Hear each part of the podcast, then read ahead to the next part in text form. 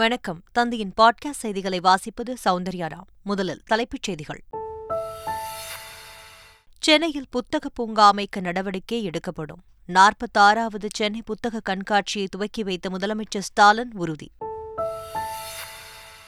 அதிமுக பொதுக்குழு விவகாரம் தொடர்பான மேல்முறையீட்டு மனுக்கள் விசாரணையை ஜனவரி பத்தாம் தேதிக்கு ஒத்திவைத்தது உச்சநீதிமன்றம்.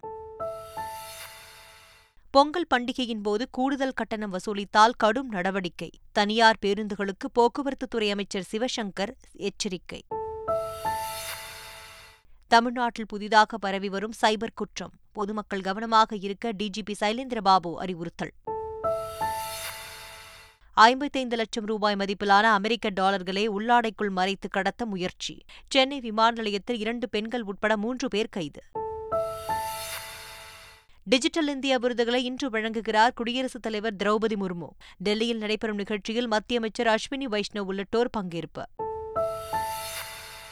புதிய கலைஞர்கள் இசை மற்றும் கலை படைப்புகளை பதிவேற்றம் செய்ய வாய்ப்பு. கச்சார் என்ற மியூசிக்கல் பிளாட்ஃபார்மை அறிமுகம் செய்தார் இசையமைப்பாளர் ஏ ஆர் ரஹ்மான். இனி விரிவான செய்திகள். சென்னையில் புத்தக பூங்கா அமைக்க நடவடிக்கை எடுக்கப்படும் என்று முதலமைச்சர் மு க ஸ்டாலின் தெரிவித்துள்ளார். சென்னை நந்தனத்தில் உள்ள ஒய் எம் சி ஏ மைதானத்தில் நாற்பத்தி ஆறாவது புத்தக காட்சியை முதலமைச்சர் மு க ஸ்டாலின் துவக்கி வைத்து பார்வையிட்டார். பின்னர் பள்ளி மாணவர்களுக்கு புத்தகங்களை வழங்கி மேடையில் பேசிய அவர், மொழியை காப்பதற்கான கடமை அரசியல்வாதிகளுக்கு மட்டுமல்லாமல் எழுத்தாளர்களுக்கும் இருக்க வேண்டும் என்று கூறினார். சென்னையில் புத்தக பூங்கா அமைப்பதற்கான இடம் தேர்வு செய்யப்பட்டு வருவதாகவும் முதலமைச்சர் மு க ஸ்டாலின் தெரிவித்துள்ளார்.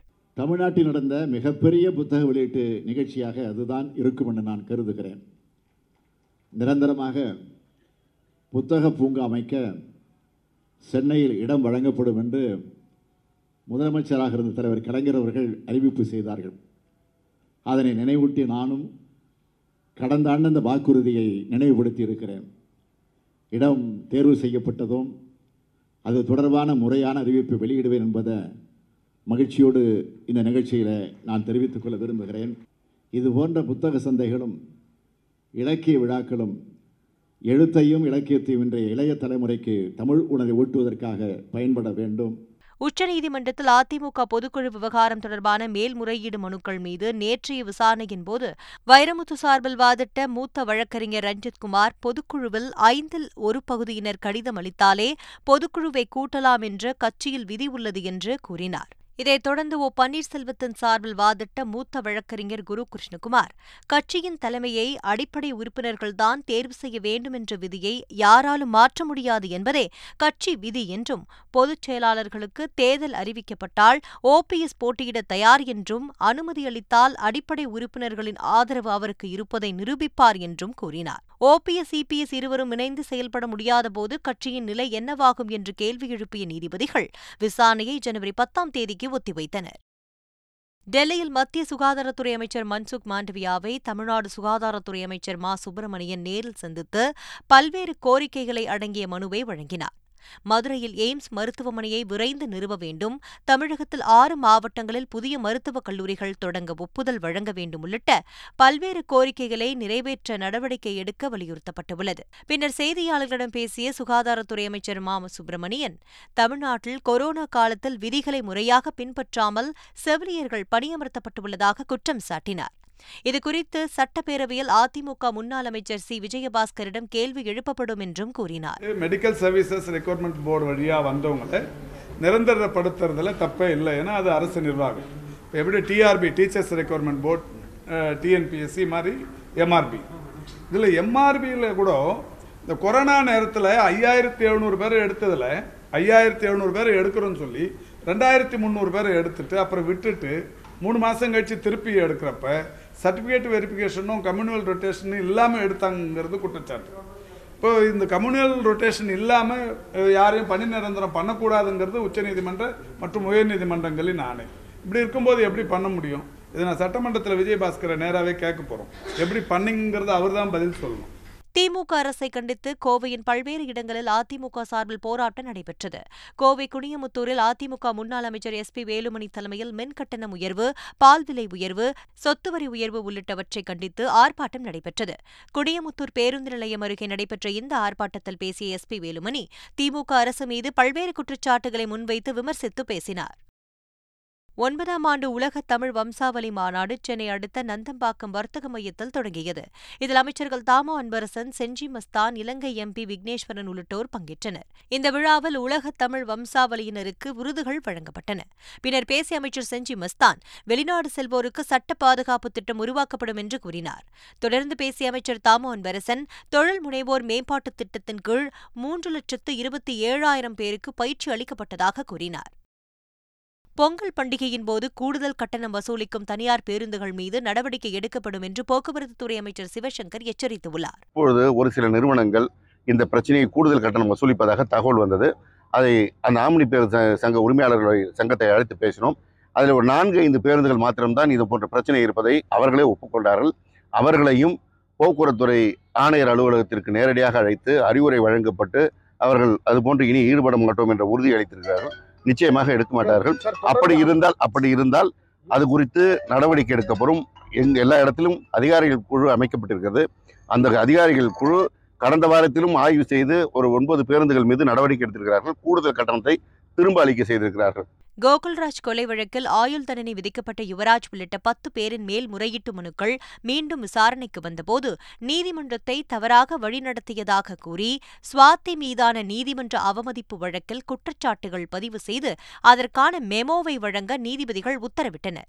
இந்த வழக்கின் விசாரணை வரும் இருபதாம் தேதிக்கு ஒத்திவைக்கப்பட்டுள்ளது. இதனிடையே கோகுல்ராஜ் இருந்ததாக கடைசியாக பதிவான திருச்செங்கோடு அர்த்தநாரீஸ்வரர் கோயிலுக்கு வரும் இருபத்தி இரண்டாம் தேதி நேரில் சென்று ஆய்வு செய்யவுள்ளதாக நீதிபதி தெரிவித்துள்ளனர். இதனிடையே கோகுல்ராஜ் கொலை வழக்கில் குற்றவியல் நீதிமன்ற அவமதிப்பு நடவடிக்கைக்கு தடை கோரிய சுவாதியின் மேல் முறையீட்டு மனுவை உச்சநீதிமன்றம் தள்ளுபடி செய்துள்ளது. தமிழ்நாட்டில் அரசு பள்ளிகளில் படிக்கும் பன்னிரெண்டாம் வகுப்பு மாணவர்கள் கட்டாய மின்னஞ்சல் முகவரியை ஏற்படுத்த வேண்டும் என்று பள்ளிக்கல்வித்துறை உத்தரவிட்டுள்ளது. இது தொடர்பாக மாவட்ட முதன்மை கல்வி அலுவலர்களுக்கு அனுப்பப்பட்டுள்ள சுற்றறிக்கையில், அரசு பள்ளிகளில் பன்னிரெண்டாம் வகுப்பு படித்து பொதுத் தேர்வு எழுதவுள்ள மாணவர்கள் கல்லூரி மாணவர் சேர்க்கை விண்ணப்பம் செய்யும்போது நான் முதல்வன் திட்டத்தை அமல்படுத்தும் போதும் மின்னஞ்சல் முகவரி கட்டாயம் தேவைப்படுகிறது என்று தெரிவிக்கப்பட்டுள்ளது. பன்னிரெண்டாம் வகுப்பு படிக்கும் அரசு பள்ளி மாணவர்கள் கட்டாய மின்னஞ்சல் முகவரியை ஏற்படுத்த வேண்டும் என்றும், வரும் பனிரெண்டாம் தேதிக்குள் இந்த பணிகளை பள்ளி தலைமை ஆசிரியர்கள் முடிக்க வேண்டும் என்றும் பள்ளிக்கல்வித்துறை உத்தரவிட்டுள்ளது. உளுந்தூர்பேட்டை அருகே ஒரே கிராமத்தைச் சேர்ந்த மூன்று பள்ளி மாணவர்கள் மாயமான சம்பவம் பரபரப்பை ஏற்படுத்தியுள்ளது. உளுந்தூர்பேட்டை களமருதூர் கிராமத்தைச் சேர்ந்த எட்டாம் வகுப்பு மாணவர்கள் மூன்று பேர் வெளியே சென்றுவிட்டு வீடு திரும்பவில்லை என்று கூறப்படுகிறது. இதுகுறித்து மாணவர்களின் பெற்றோர் அளித்த புகாரின் பேரில் வழக்கு பதிவு செய்த போலீசார் விசாரணையை மேற்கொண்டனர். அந்த மாணவர்கள் மூன்று பேரும் பேருந்து ஒன்றில் ஏறி வெளியூருக்கு சென்றது தெரியவந்துள்ளது. இதையடுத்து சென்னை, சேலம், திருச்சி மாவட்ட போலீசாரின் உதவியுடன் மாயமான சிறுவர்களை தேடும் பணியில் கள்ளக்குறிச்சி மாவட்ட போலீசார் ஈடுபட்டுள்ளனர். தமிழ்நாட்டில் புதிதாக சைபர் குற்றம் ஒன்று பரவி வருவதாகவும் அது குறித்து பொதுமக்கள் கவனமாக இருக்க வேண்டும் என்றும் காவல்துறை டிஜிபி சைலேந்திரபாபு அறிவுறுத்தியுள்ளார். இதுகுறித்து அவர் வெளியிட்டுள்ள காணொலியில், நீங்கள் அனுப்பிய பார்சல் திரும்பி வந்ததாகவும் போதைப்பொருள் அனுப்பியதாக கூறி போலி தொலைபேசி அழைப்பு வரும் என்றும் டிஜிபி சைலேந்திரபாபு எச்சரித்துள்ளார். உங்கள் மீது வழக்கு பதிவு செய்யப்போவதாக கூறி மிரட்டி பணம் பறிக்கும் முயற்சியில் ஈடுபடுவார்கள் என்றும், இதனால் பொதுமக்கள் எச்சரிக்கையுடன் இருக்க வேண்டும் என்றும் டிஜிபி சைலேந்திரபாபு அறிவுறுத்தியுள்ளார். தமிழ்நாட்டை காப்பாற்ற வேண்டுமென்றால் பிரதமர் நரேந்திர மோடி ராமேஸ்வரத்திலும் அமித்ஷா கோவையிலும் போட்டியிட வேண்டும் என்று காஞ்சிபுரத்தில் செய்தியாளர்களிடம் பேசிய இந்து மக்கள் கட்சித் தலைவர் அர்ஜுன் சம்பத் தெரிவித்துள்ளார். மதங்களுக்கு எதிரி இல்லை என்று கூறும் முதலமைச்சர் மு க ஸ்டாலின் இனி இந்து மத பண்டிகைகளுக்கு வாழ்த்து சொல்வாரா என்று பாஜக எம்எல்ஏ வானதி சீனிவாசன் கேள்வி எழுப்பியுள்ளார். இதுகுறித்து அவர் வெளியிட்டுள்ள அறிக்கையில், மதங்களுக்கு எதிரி இல்லை என்பது முதலமைச்சரின் உள்ளத்தில் இருந்து வந்திருந்தால் இனி இந்து மத பண்டிகைகளுக்கு வாழ்த்துச் சொல்ல வேண்டும் என்று குறிப்பிட்டுள்ளார். மற்ற மதங்களின் கோயில்கள் மடங்களில் தலையிடாத மதச்சார்பற்ற அரசு இந்து மத கோவில்கள் மடங்களில் தலையிடுவதை நிறுத்திக் கொள்ள வேண்டும் என்றும் வானதி சீனிவாசன் கூறியுள்ளார். நீலகிரி மாவட்டத்தில் ஹெத்தை அம்மன் திருவிழாவை முன்னிட்டு படுகரியன மக்கள் பாரம்பரிய உடை அணிந்து பக்தி பரவசத்துடன் பூக்குண்டம் இறங்கினர். இதையொட்டி ஜெகதலா கிராமத்தில் உள்ள ஹெத்தை அம்மன் கோவிலில் சிறப்பு பூஜைகள் நடைபெற்றன. அதனைத் தொடர்ந்து காரக்குறை மடிமனையில் நடந்த பூக்குண்டம் திருவிழாவில் ஆயிரக்கணக்கான பக்தர்கள் பங்கேற்று பூக்குண்டம் இறங்கினர். ஜார்க்கண்ட் மாநிலத்தில் உள்ள ஜெயின் சமூகத்தினரின் சம்மட் ஷிகர்ஜி கோயிலை சுற்றுலா தலமாக அறிவித்ததற்கு எதிர்ப்பு தெரிவித்து தமிழகத்தின் பல்வேறு பகுதிகளில் ஆர்ப்பாட்டம் நடைபெற்றது. சேலம் மாவட்ட ஆட்சியர் அலுவலகம் முன் திரண்ட ஐநூறுக்கும் மேற்பட்ட ஜெயின் சமூகத்தினர் சம்மட் ஷிகர்ஜி கோயிலை சுற்றுலா தலமாக மாற்ற எதிர்ப்பு தெரிவித்து முழக்கங்களை எழுப்பினர். இதேபோல் தமிழகத்தின் பல ஊர்களிலும் ஜெயின் சமூகத்தினர் மாவட்ட ஆட்சியர் அலுவலகத்தை முற்றுகையிட்டு ஆர்ப்பாட்டத்தில் ஈடுபட்டனர். சென்னை கிண்டியில் உள்ள ஒரு பெட்ரோல் பங்கில் திடீரென்று கார் தீப்பிடித்து எரிந்ததால் பரபரப்பு ஏற்பட்டது. கிண்டியில் இருந்து சைதாப்பேட்டை செல்லும் சாலையில் உள்ள அந்த பெட்ரோல் பங்கில் வாடிக்கையாளர்கள் தங்களது வாகனங்களுக்கு பெட்ரோல் நிரப்பிக் கொண்டிருந்தனர். அப்பொழுது ஒரு கார் திடீரென்று தீப்பிடித்து எரிய ஆரம்பித்தது. உடனடியாக பெட்ரோல் பங்க் ஊழியர்கள் தீயை அணைத்ததால் பெரும் அசம்பாவிதம் தவிர்க்கப்பட்டது. சென்னை விமான நிலையத்தில் இருந்து இலங்கைக்கு ஐம்பத்தி ஐந்து லட்சம் ரூபாய் மதிப்பிலான அமெரிக்க டாலர்களை உள்ளாடைக்குள் மறைத்து கடத்த முயன்ற இரண்டு பெண்கள் உட்பட மூன்று பேரை அதிகாரிகள் கைது செய்துள்ளனர். சென்னை மீனம்பாக்கம் விமான நிலையத்தில் இருந்து கொழும்பு செல்லும் விமானத்தில் ஏற வந்த பயணிகளை சுங்கத்துறை அதிகாரிகள் சோதனை செய்தனர். அப்போது சென்னையைச் சேர்ந்த இரண்டு பெண்கள் உட்பட மூன்று பேரை அதிகாரிகள் சோதனை செய்தபோது கட்டுக்கட்டாக அமெரிக்க டாலர்கள், யூரோ கரன்சிகள் இருப்பது தெரியவந்துள்ளது. அவற்றை பறிமுதல் செய்த அதிகாரிகள் மூன்று பேரையும் கைது செய்தனர். ஹவாலா பணமா என்ற கோணத்தில் அதிகாரிகள் விசாரணை நடத்தி வருகின்றனர். திருவண்ணாமலையில் காவலர்களுக்கான பல்பொருள் அங்காடியில் மூன்று எல்இடி டிவிகளை திருடிய இரண்டாம் நிலை காவலர் கைது செய்யப்பட்டார். மாவட்ட காவல்துறை கண்காணிப்பாளர் அலுவலக வளாகத்தில் தமிழ்நாடு காவலர் பல்பொருள் அங்காடி செயல்பட்டு வருகிறது. அங்கு கடந்த நவம்பர் மாதம் பூட்டை உடைத்து விலை உயர்ந்த மூன்று எல்இடி டிவிகள் மற்றும் மூன்று செல்போன்கள் கொள்ளையடிக்கப்பட்டுள்ளது. இது தொடர்பான தீவிர விசாரணையில் கலசப்பாக்கம் பகுதியைச் சேர்ந்த சரத்குமார் என்ற காவலர் கொள்ளையில் ஈடுபட்டது தெரியவந்துள்ளது. அவரை கைது செய்த போலீசார் கொள்ளையடிக்கப்பட்ட பொருட்களையும் பறிமுதல் செய்தனர். ஈரோடு மாவட்டம் விளாடிமுண்டி வனப்பகுதியில் இருந்து வெளியேறிய ஒற்றை யானை காசிப்பாளையம் கிராமத்தில் உள்ள கரும்பு தோட்டத்திற்குள் புகுந்தது. இதுகுறித்து தகவல் அறிந்து வந்த வனத்துறையினர் ட்ரோன் கேமரா மூலம் தீவிரமாக கண்காணித்து காட்டு யானையை விரட்டும் நடவடிக்கையில் ஈடுபட்டனர். இதனிடையே கிராம மக்களுக்கு ஒலிபெருக்கிகள் மூலம் எச்சரிக்கை விடுக்கப்பட்டு ஜேசிபி உதவியுடன் யானையை விரட்டும் பணி நடைபெற்றது. ஆனால் கரும்பு தோட்டத்தில் இருந்து வெளியேறிய யானை மின்கம்பங்களை சேதப்படுத்திவிட்டு காராப்பட்டி கிராமத்தில் உள்ள விவசாய தோட்டத்தில் தஞ்சமடைந்துள்ளது. இந்த நிலையில் வனத்துறையினர் யானையை தொடர்ந்து தீவிர கண்காணித்து வருகின்றனர். மயிலாடுதுறை மாவட்டம் சீர்காழி வனச்சரகத்திற்கு உட்பட்ட கடலோர பகுதிகளில் அரிய வகை ஆலிவர் ரெட்லி ஆமை முட்டைகள் சேகரிக்கப்பட்டு பாதுகாப்பாக வைக்கப்பட்டுள்ளன. டிசம்பர் முதல் மார்ச் மாதம் வரையில் அரிய வகை ஆலிவர் ரெட்லி ஆமைகள் சீர்காழி வனச்சரகத்திற்கு உட்பட்ட கடலோர பகுதிகளில் தஞ்சமடைந்து முட்டைகளை இட்டுவிட்டு கடலுக்கு மீண்டும் சென்றுவிடும். அந்த முட்டைகளை பாதுகாப்பாக சேமித்து பொறிப்பகங்களில் வைக்கப்பட்டுள்ளன. இந்த ஆண்டில் இதுவரை மூன்றாயிரத்தி இருநூற்று அறுபத்தி ஐந்து முட்டைகள் சேகரித்து பாதுகாக்கப்படுவதாக சீர்காழி பகுதி வனத்துறையினர் தெரிவித்துள்ளனர். திருவள்ளூர் மாவட்டம் பழவேற்காடு ஏரியில் மீன்பிடிப்பதில் ஏற்பட்ட மோதல் தொடர்பாக ஏழு பேர் மீது போலீசார் வழக்கு பதிவு செய்துள்ளனர். பழவேற்காடு ஏரியில் மீன்பிடிக்கும்போது கூடங்குப்பம், மாதாங்குப்பம் மீனவர்களிடையே மீண்டும் மோதல் ஏற்பட்டு ஒருவரை ஒருவர் தாக்கிக் கொண்டதாக கூறப்படுகிறது. இதில் காயமடைந்த இரு தரப்பைச் சேர்ந்த மூன்று பேர் மருத்துவமனையில் அனுமதிக்கப்பட்டுள்ளனர். இதுகுறித்த புகாரின் பேரில் இரு தரப்பைச் சேர்ந்த ஏழு பேர் மீது போலீசார் வழக்கு பதிவு செய்து விசாரணை மேற்கொண்டு வருகின்றனர். சிதம்பரம் நடராஜர் கோயிலில் ஆருத்ரா தரிசனம் கோலாகலமாக நடைபெற்றது. சிதம்பரம் நடராஜர் கோயிலின் மார்கழி மாத ஆருத்ரா தரிசன விழா கடந்த இருபத்தி எட்டாம் தேதி கொடியேற்றத்துடன் துவங்கியது. நாள்தோறும் பல்வேறு வாகனங்களில் பஞ்சமுக மூர்த்திகள் வீதி உலா நடைபெற்று வந்த நிலையில் தேரோட்டம் நேற்று முன்தினம் நடைபெற்றது. திருவிழாவின் முக்கிய நிகழ்வான ஆருத்ரா தரிசனம் நேற்று நடைபெற்றது. ஆயிரங்கால் மண்டபத்தில் சிவகாம சுந்தரியுடன் நடராஜர் பக்தர்களுக்கு அருள்பாலித்தார். ஆருத்ரா தரிசனம் நிகழ்ச்சியில் ஆயிரக்கணக்கான பக்தர்கள் கலந்து கொண்டு நடராஜரை வழிபட்டனர். இரண்டாயிரத்தி இருபத்தி இரண்டாம் ஆண்டுக்கான டிஜிட்டல் இந்தியா விருதுகளை குடியரசுத் தலைவர் திரௌபதி முர்மு இன்று வழங்குகிறார். டெல்லியில் உள்ள விக்யான் பவனில் நடைபெறும் நிகழ்ச்சியில் மத்திய அமைச்சர் அஸ்வினி வைஷ்ணவ், தகவல் தொழில்நுட்ப அமைச்சக செயலாளர் அல்கேஷ் குமார் சர்மா உள்ளிட்டோர் கலந்து கொள்கின்றனர். ஏழு பிரிவுகளின் கீழ் டிஜிட்டல் இந்தியா விருதுகள் அறிவிக்கப்பட்டுள்ளன. இசையமைப்பாளர் ஏ ஆர் ரஹ்மான் நேற்று தமது பிறந்த நாளை கொண்டாடிய நிலையில் கச்சார் என்ற மியூசிக்கல் பிளாட்ஃபார்மை அறிமுகம் செய்தார்.